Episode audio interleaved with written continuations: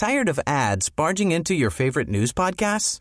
Good news. Ad-free listening is available on Amazon Music for all the music plus top podcasts included with your Prime membership. Stay up to date on everything newsworthy by downloading the Amazon Music app for free or go to amazon.com slash news ad free. That's amazon.com slash news ad free to catch up on the latest episodes without the ads. An oust BBM plot? I'm beginning to suspect that it's not the usual or obvious suspects who could be plotting to oust President Marcos Jr. Indeed, former President Rodrigo Duterte seemed to know something when he said on his radio program, Be wary of the military. My suspects would be Senate President Juan Miguel Zubiri, his colleagues in that chamber Risa Hontiveros, Jinggoy Estrada, and recently Francis Tolentino, together with Defense Secretary Gilberto Teodoro Jr., Armed Forces Chief of Staff Romeo Brawner, and National Security Advisor Eduardo Año. Why do I say they are making moves that would oust Marcos? Because they have been consistently making virulent statements to rouse Filipinos and this government to adopt a belligerent stance against a superpower, China, over our territorial dispute with it, even to the extent of risking a shooting war, it seems. As I will narrate below, such a move could lead to a sequence of events that would prod the military and the Philippine elite to oust Marcos. I'm sure they know that scenario. Not one of these warmongers has ever uttered the word negotiations, i.e., talking with the Chinese for a win win solution. To his credit, retired Justice Antonio Carpio, who started all this demonizing of China in 2012, appears to have recanted and recognizes that our disputes with China do not just involve maritime claims, i.e., EEZs, but sovereign territorial claims, which are the harder problem that can be resolved only through negotiations or voluntary submission to an arbiter.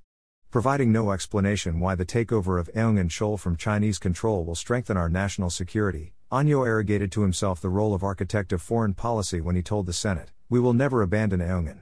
We will not give an inch. Brawner's spokesman in the same venue declared, no one can stop us from doing our mission to supply the Marine stationed at BRP Sierra Madre. No one? Not even the President? Important to note that Marcos himself and his cousin House Speaker Ferdinand Martin Romualdez have not uttered such belligerent statements as those made by this gang. Of course, Romualdez is super loyal to his cousin and, from his maneuvers, appears smarter than the warmongers that he won't be a party to an oust BBM plot. Stand down. I hope Vice President Kamala Harris and, more importantly, Chinese President Xi Jinping got to convince Marcos, in their very short meetings, to order the Philippine Navy and the Coast Guard to stand down over Ayungin Shoal. If Teodoro, Brawner, Año and their cabal would do what they have said they'll do in Ayungin Shoal, the sequence of events will most likely be as follows. First, insisting that Ayungin is ours, they'll order again and again either contracted civilian boats or Coast Guard vessels, with Navy ships stationed nearby, to supply the contingent at the BRP Sierra Madre grounded there since 1999, not just with basic necessities but with repair materials. Since 1999, China has told our government that since President Estrada, through his Foreign Secretary then Domingo Siazon Jr., had promised to remove the Sierra Madre, it would allow the delivery of food and water supplies only and not repair materials that are unnecessary. Since then, Succeeding administrations complied with that agreement, although the Navy tried in a few instances to send other than food supplies but were blocked. This explains why the BRP Sierra Madre has been so much full of rust and holes, practically a skeleton from the spick and span condition of the vessel when it was grounded 24 years ago, purportedly to symbolize our sovereignty. No supplies of materials, not even WD 40's cans, it seems, could be sent to the vessel just to slow down its rusting. Blocking. Second, the Chinese blocked the Philippine Navy and Coast Guard's attempts to provide the Sierra Madre with repair materials. As happened two weeks ago, rather than firing at our ships, Chinese vessels undertake blocking maneuvers to shoo them away. Collisions are very usual in such maneuvers, and as the videos, one taken on board our ship and another on board a Chinese vessel, show, the Chinese ship only very narrowly missed a Filipino vessel that deliberately crossed its bow. My suspicion is that the military top leadership actually wanted a collision to occur, in which case it would be the Filipino vessels that would be destroyed by the bigger Chinese ships with thicker hulls. Especially if Filipinos were to drown in such an incident, there would be international outrage against the Chinese. Marcos would seek U.S. help but would be told it wouldn't, as it was the Philippine forces that provoked the incident.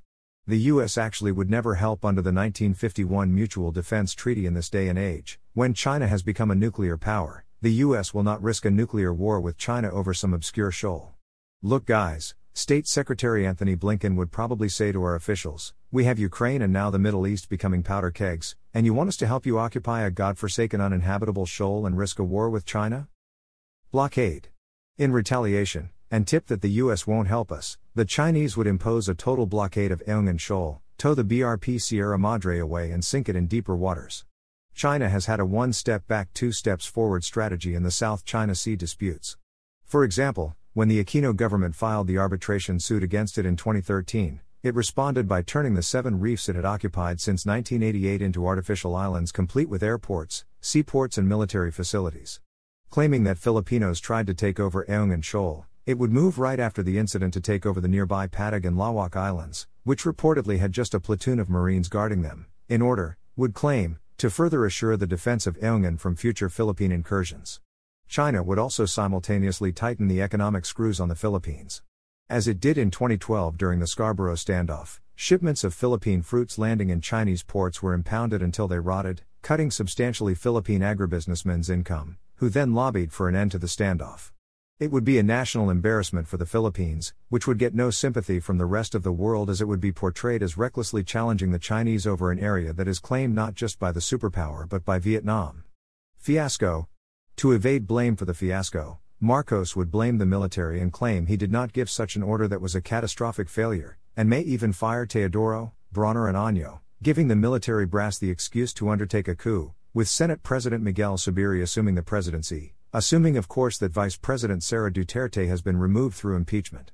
A precedent for a small power taking on a big power is the Falklands War in 1982, when the Argentinians tried to take over the Falkland Islands near its mainland, claiming the British were illegally occupying it. The reality was that the military junta that ruled the country hoped to raise patriotic feelings among the Argentinians to divert public attention from the economic problems and the massive human rights violations against leftists, dubbed the Dirty War at that time. The Argentinians lost the 74 day war, with the US refusing to help what had been its fiercely anti communist Cold War vassal. The defeat was a national embarrassment, with Argentinians blaming the ruling military junta for its reckless war against the United Kingdom. Large protest demonstrations against it eventually ousted it. I suspect that's the game plan in some way of a cabal, which has been issuing, as one of its proponents melodramatically entitled his column, a clarion call against a renegade neighbor. On Gaza genocide, Israel uses sophisticated attack jets and naval vessels to bomb densely crowded refugee camps, schools, apartment blocks, mosques, and slums to attack a population that has no air force, no air defense, no navy, no heavy weapons, no artillery units, no mechanized armor, no command and control, and calls it a war. It is not war. It is murder. Noam Chomsky. Facebook, Rigoberto Tiglao. X, at Bob Archives, www.rigobertotiglao.com. Book orders, www.rigobertotiglao.com shop. Tired of ads barging into your favorite news podcasts? Good news. Ad-free listening is available on Amazon Music for all the music plus top podcasts included with your Prime membership. Stay up to date on everything newsworthy by downloading the Amazon Music app for free or go to amazon.com slash news ad free.